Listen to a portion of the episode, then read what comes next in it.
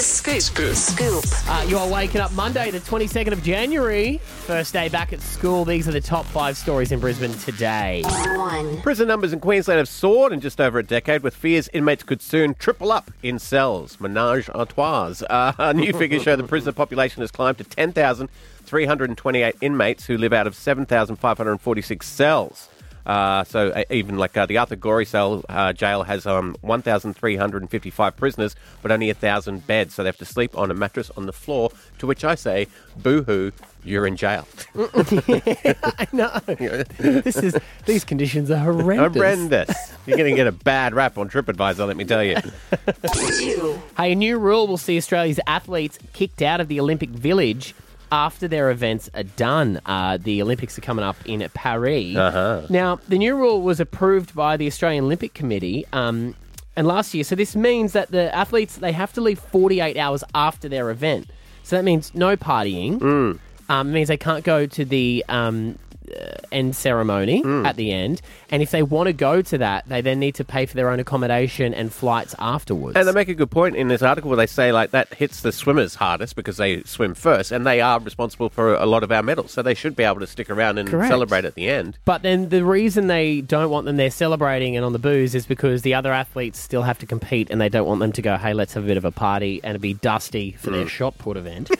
um, Cate Campbell, she's an Olympic swimmer and she's chair of the Australian Olympic Committee. So she, you know, she shouldn't dog her own people. uh, but this is what they've said about their reasons. So there's a lot of evidence which shows that leaving the village 48 hours after you finish competing has a really positive impact on athlete performance. A lot of resources and a lot of time and personnel is taken up with people who are going out and partying and celebrating after the uh, after they've uh, competed in their events at the Olympics. Uh, that's where a lot of our sicknesses happen. That's where a lot of injuries arise.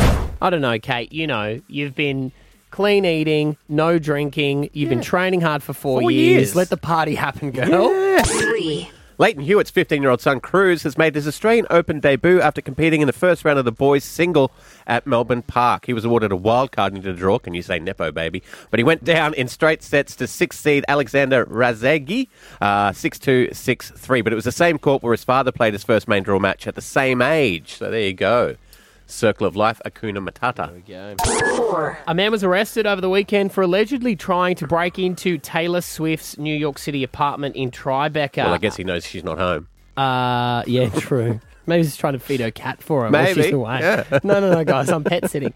Um, yeah, he tried to break in. New York Police uh, Department have said officers received a call about a disorderly person Mm. on Franklin Street. Tell the whole world where she lives because, you know, that'll help you with your issue, everyone. Although police did not confirm that the man was trying to get into Taylor Swift's residence, um, a separate source confirms um, that they witnessed the suspect attempting to enter the building. So I think it just so happened that that is where she lives. Who knows if um, he was specifically going for her house? Um, but um, that's all they've said so far. Five. Authorities are urging Aussies to be wary of a vicious scam targeting lonely singles ahead of Valentine's Day after data showed cyber criminals swindled tens of millions of dollars last year. Police have seized a how to manual from scammers that details a step by step process of a financial scam known, known as pig butchering or romance baiting. So, under the scam, offenders will be uh, often cold text victims through a message app under the premise of friendship and spend months or years gaining their trust before encouraging them to invest in shares in, in the share market or cryptocurrency. They So- have. I love.